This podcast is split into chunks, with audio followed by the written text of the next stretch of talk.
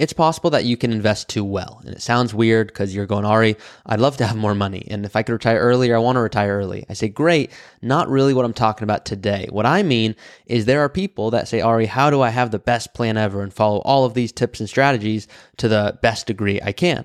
I say, you don't really want to do that. They go, what do you mean? Isn't that like exactly what you talk about? Isn't that why you do the podcast? I go, I do all of this so that you can live your best life, but not best life on paper or best life on a spreadsheet. It's really common for advisors I've seen to go, here's the tax strategy you need to go implement. Here's the best investment strategy. But if you're not sleeping well, or if you're foregoing taking a, a river rafting tour that I just talked about with a client of mine an hour ago, but before, you know, implementing a tax strategy or instead of implementing a tax strategy, should I say, then you're doing it wrong. The reality is go live your best life. Don't just say, Hey, how do I have the best life on a spreadsheet?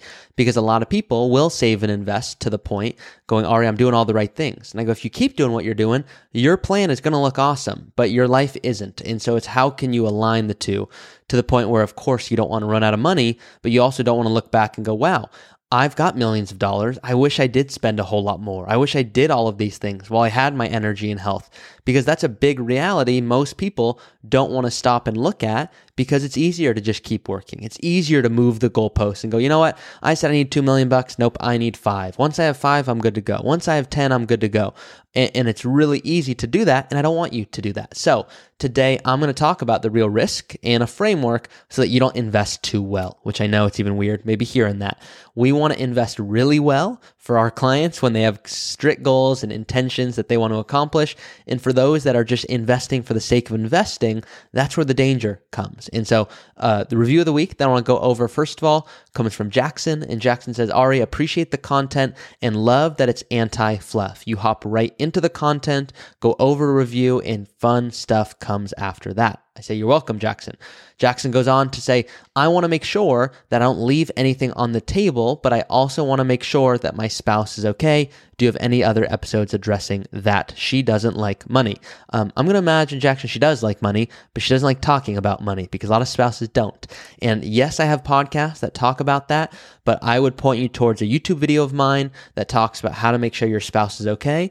And a lot of you that reach out to me, you're probably the maybe not the breadwinner all the time, but you are the person that's kind of spearheading, if you will, the financial aspect of your plan for your family. And so it's really hard to involve family members because either they go, Ari, 401ks are boring, or in this case, if you're listening, Jackson, Jackson's going, Ari, my wife says 401ks are boring and she doesn't want to talk about compounding and she doesn't want to talk about taxes. I get it. But what she does want to talk about is what excitement she's looking forward to in retirement. And so, for example, I'd say, What are you most excited looking forward to? And she might say, I can't wait to be able to spend more time with grandchildren. I say, Great. How much would you love to go take you know, trips with grandchildren? And she go, Oh my gosh, I'd love to do that. Maybe, you know, how much would you want to spend? And they go, I don't know, maybe 20,000 a year. That would be awesome. I'd say, Great. This is what our 401k can support if that's what we want to do. And they start to get a little bit more interested. But too many people start with, hey, you know, babe, my 401k is at this level. Isn't that awesome? They're like, I, I don't know if that's a lot or a little, but I don't want to run out of money. And now you're just making me think about this. I'm actually more stressed than if you said nothing at all. So I know a lot of you are probably even laughing hearing that. But the reality is, a lot of these conversations are not effective, and you either need a planner to help facilitate them or just a different framework. So Jackson, I would point you towards towards, excuse me, my video on YouTube where I talk exactly about that and how to have that conversation, how to frame it. But for today's episode, we're talking about what if you do invest too well and how to make sure that you don't. And the short answer is understand, you know, what you want to spend and have a plan that accounts for that but it's almost so high level that people go, I kind of already know that. Like, okay, I want to spend, call it 5,000 a month, but then I want to spend a little bit more during my early retirement years while I have my energy and health. Then maybe it's going to shoot back up a little bit. Maybe it's going to shoot back down. And then at the end, maybe it's way up with medical expenses or, you know what? I know I could have spent more, so I'm giving more at that time. You, there's a lot that goes on in your head, but here's how I want you to think through it. I don't want you to just do what's known as Roth contributions forever. Now, I love Roth IRAs. A lot of people love Roth IRAs, but I don't love any investment account. I love whatever makes most sense for your plan. And I find a lot of advisors get married to Roth, and here's why. Roth accounts, you put money in, a lot of you know this, it grows tax free forever. So you don't get any benefit immediately today, but the growth happens tax free forever. So some people go, oh my gosh, that's amazing. I mean, I want everything in Roth. But you could actually have too much in Roth accounts, or you could have all of your money in Roth accounts to the point where it actually would defeat the purpose, meaning you kind of invested too well. And here's what I mean by that you actually want some pre tax accounts. Now, when I say that, like a 401k or an IRA, I can hear a lot of you already going, Ari, you just did an episode a week ago or two weeks ago about RMDs and how if I save and invest really well in my 401k and IRA, I'm going to have these big RMDs. I don't want that. I need to protect against that. I say, you're right. But we don't want none, meaning we don't want zero in pre tax accounts. And here's why. The standard deduction, if you're married filing jointly, is 27700 so if you had a million bucks in a Roth account and you were pulling 4% per year, that's $40,000. 4% of a million bucks, 40,000. Simple enough. That's tax free. It's all Roth. Now you paid a price for that. The price is you were foregoing tax savings in your working years, meaning you were working, you went, hey, I'm going to put money into Roth because it's going to benefit me more in the long term. So I'm going to say, hey, I'm, I'm not going to worry. I'm going to eat some vegetables now and I'm not going to have to eat those later. That was the thinking with Roth. Now, what if you have a million bucks and let's assume 65% of it is pre-tax, okay? You have a million dollars, 650,000 is pre-tax, 350,000 is Roth. Well, if you pull a proportionate amount of pre-tax and Roth for that same 40,000, here's what it would look like. You could take out 26,000 pre-tax and 14,000 Roth for a combined 40,000. What are the taxes on that 26,000? You guessed it, zero. You have a standard deduction of 27,700. So, excuse me, not exactly zero, but you get the point here. The message is the same. Pretty much all of that is tax free. And guess what? You got a deduction when you first contributed those dollars that deduction is really powerful because during those years, you, you need some tax savings. Maybe cash flow is tighter. So, yes, can we do Roth? Yes, it's helpful. But at the same time, I don't want you looking at pre tax going, hey, I'm only going to do that entirely. Of course, everyone wants Roth because it's tax free income in retirement. But what you want to do is so, how can we get tax free income most efficiently along the way? And for a lot of my clients, they have, call it 25, 30% Roth. And it's kind of the sweet spot. Other clients, they've got 50, 60% Roth, and that's their sweet spot. It's can we find the right balance there and less so about all Roth or all pre tax? So, a very basic analysis is what I want you to do. Not, of course, right now, listening to this, but back your head, thinking through. Let's look at what I'll talk that vacuum planning concept. I could talk about how much income you need. I could talk about taxes. I could talk about investments. But if I'm not connecting all the dots and making a holistic plan, you're going to have a great recommendation in a vacuum. But I'm anti vacuum planning. I'm all about holistic planning. So when I look at this, I go, what is Social Security projected to be? Do you have a pension? What are dividends? Do you have interest? What other income sources that that standard deduction will be applied against? Because the bottom line is oftentimes being all Roth could actually cost you um, more and actually hurt you. And so what I want to do is say, look at your plan, look at your moving pieces. Does it make sense to be all Roth or will that actually cost you more? Would it actually benefit to not do all Roth, but a portion? And so here's some context. Let's say that you're saving, I don't know, let's just use round numbers, 10%. Okay. You're saving 10% to your Roth 401k. Now, your Roth 401k, as a reminder, it's like your Roth IRA, but it's at your employer. So the max this year is 22,500. You could do the catch up and put 30,000 bucks towards that. But your employee, they're matching 5%, and your employee is only matching on a pre tax basis. Why? They want a deduction for that. So let's assume you build, you know, a million bucks, um, and you grow and grow and grow, and so a third of that would be pre-tax. Okay, so just some context. Um, it, it's this is just a basic example here, but let's look at tax planning with this million dollars. So if you're in the 24% bracket now, tax brackets are going to change, but today 24% tax bracket, you're going to immediately retire. Let's say hypothetically next year, you might be in the 12% bracket. So if you save $10,000 to a pre tax 401k today, that's going to save you $2,400 in federal taxes. 24% is your current tax bracket. You save $10,000. 24% of that 10,000 is 2,400 bucks.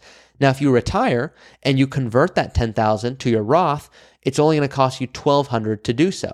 So there's some tax savings to getting pre-tax deductions in years where your income is high than paying taxes when your income is low. So, to summarize that basic example right there, I'm often advising yes, do a pre tax deduction because right when you retire, you're going to be in a lower tax bracket, and then you can convert, take advantage of the deduction, get a little bit of the best of both worlds. So, there's tax savings to getting these deductions once again when you are in a high income year. And then maybe in the future, you're in a lower income year and you do other tax planning. Well, here are some two follow up questions that I'm often asked in this example is how do I know how much room I have in that 12% bracket? So if you're married filing jointly, taxable income is between 22,000 and 89,450, meaning that's what you're taxed on up until call it 12%. That is anything in that range, you are taxed at 12%, excuse me.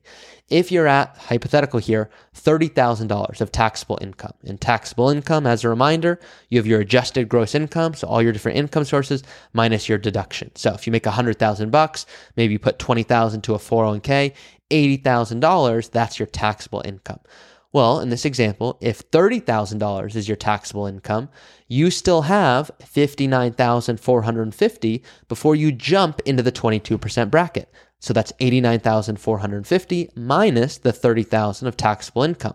So now you go, okay, I've got a little bit of room, I've got a little bit of space, if you will, to jump on this trampoline before I fall into the 22% bracket. So hypothetically, if you're at 89,000 of taxable income, you're in the 12% bracket. And if you make even $450, that little jump, it's going to put you into that next 22% bracket. So, what I'll often advise with my clients is I won't say just where tax bracket's going to go. I'll say, what tax bracket are you projected to be in based off your different income sources? And what does that mean for what we should do today? Do you need to do $25,000 of conversions for your plan? Because maybe you could do that and stay in the 12% bracket. Or do you need to do $250,000 of conversions? Because if you don't, you're going to have these big RMDs. So find out for yourself what tax bracket you're in today, fairly simple. Where are we going to be in the future? And I, of course, use tax software to do that because it's not just about doing it easily, but most effectively. Because if you do anything wrong in there, then all of a sudden you look back and go, wow, I could have saved tens, if not hundreds of thousands through good planning. Now, I like to give this example because this one resonates with a lot of clients, and I know a lot of current clients listen to the podcast as well. So, if you're hearing this example again, I apologize. If you're not a client, you probably haven't heard this quite yet. But the timing of contributions is important. Let's assume that you invest $10,000 a year from age 20 to age 60. That's going to give you $2.6 million, assuming the growth that I'm projecting here. Now, if you do half and half, meaning half in Roth, half in pre-tax, um, does that mean that you would have 1.3 million in Roth and 1.3 million in pre-tax? It depends on timing, and this is where this gets fascinating. Let's assume from age 20 to age 40, you do all Roth, okay? From age 20 to 40, all Roth. Then from 40 to 60, the, the next 20 years, you do only pre tax but you still only do $10,000 a year. What would happen is it wouldn't be 1.3 Roth, 1.3 pre-tax, even though from 20 to 40, those 20 years, you did only Roth, and from 40 to 60, you did only pre-tax. Instead of 1.3, 1.3 to add up to 2.6 million, you would actually have 2.13 million in your Roth and 470 in your pre-tax. You'd have a whole lot more in your Roth and that's because of the timing of contributions. So, more often than not, it says, hey, let's absolutely do more to our Roth in the early years, then maybe shift in our years where there's higher income to do pre tax. Can we assume the same income and tax bracket forever? No. You don't know what raises you're going to get. You don't know exactly what lifestyle is going to look like. But really, to do this justice and look at, okay, am I doing the best I possibly can? Do the analysis to show what are the tax savings in those pre tax contribution years. And if you invested those, how would those perform over time? So, that's what I'm going over for that. Now, a quick summary on charitable giving. Not this doesn't apply to everyone. So if it doesn't apply to you, this is the last thing I'm going to leave you with for today's episode. So feel free as always to tune out. Sometimes my job is to say, hey, listen to this if it's helpful. Don't listen to this if it's not. I want to make sure you're getting the content that you want. So as always, you can reach out to me if you want a custom strategy in the link below. But with charitable giving, here's what I want you to think about. If you do a lot of charitable giving, then it likely makes sense to do fewer Roth conversions. The reason for that, Roth conversions can be great, but they cost moolah. That's right, they cost money and they can save you a lot of money, but there's an upfront investment to do them. A qualified charitable distribution allows you to view your IRA as part of what's called a donor advised fund in a sort of way. Here's what I mean by that in plain English. A donor advised fund it gets you a big deduction if you put money in. So if you're like Ari, I you know give ten thousand dollars every year, but I don't really take a deduction because I just take the standard deduction because that's bigger than if I itemized. I'd say, great. Do you want to keep doing ten thousand a year of giving? They go, yeah, I do. I go, what if we took one year and we donated hundred thousand dollars to a donor advised fund? You're going, okay, I'm listening. Why would I do that?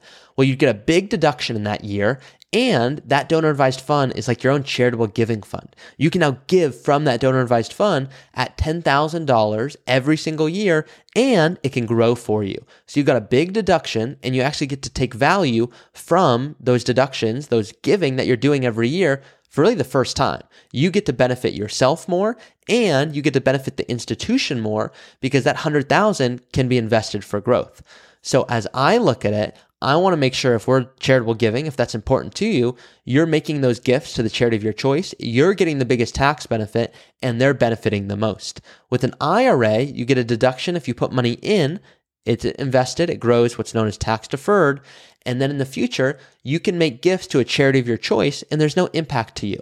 So if legacy planning is an important aspect of your plan, you're going, all right, I've got a million bucks and I want to leave 500 to a charity and 500 to my kids. Should I just do 500 each? Um, and let's assume you have an IRA and a brokerage account.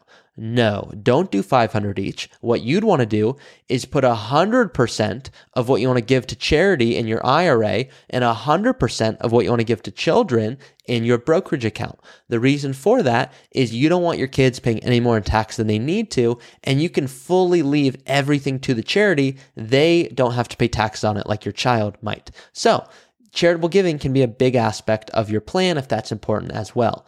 So to summarize here, I don't want you to have the best financial plan on paper. I want you to live the best life. And I had a client that said, Ari, I'm debating not taking this big trip to Europe. And the reason for that is because I want to make sure I am absolutely getting the most out of my Roth conversion strategy. And I said, I didn't explain myself well. Because if we're foregoing these big trips or doing some fun stuff solely for tax purposes, the reality is we're, we're not doing it right because you don't look back on your life and go, Ari, my average return was 8.326497%. And I'm so happy. You go, no, look at all the amazing stuff I was able to do because of good tax strategy, because of good investing. I could spend more time with family. I could take more trips. That's why we do this. It's not simply for investing sake or tax sake. It's how do we get actually the most out of our plan well, it's by living the best life. And I'd rather you not implement the best conversion strategy, still implement a good one and go live the life you want to live. So hope that this has been helpful. Love you guys as always. Thank you for your your content and, and just you know submitting your questions. I appreciate it more than you know. The podcast has now reached over 250,000 downloads, which I could not imagine if you told me that six months ago or a year ago. I just would not have believed you. So um, amazing. It's really become the number one hub for early retirement content, thanks to all of you. So if you haven't already, please do leave a review. It helps more than you know. And if you want a custom strategy, reach out to myself. And of course, I'd love to help you build that. Have a good one, guys. See you next Monday. Thank you for listening to another episode of the Early Retirement Show. If you have a question that you want answered in a future episode, you can always go to my website, earlyretirementpodcast.com. That's earlyretirementpodcast.com. And you can go ahead and submit a question that I'll look to answer in a future episode. Thank you all for listening. Please do rate it, review it, and share it with someone who you think would benefit from this information if there's anyone out there that you know. I certainly appreciate it, and I will see you all each week. Hey guys, it's me again. Please be smart about this. Nothing in this podcast should be construed as financial, tax, or legal advice. Consult with your tax preparer or financial advisor before taking any action. This podcast is for informational purposes only.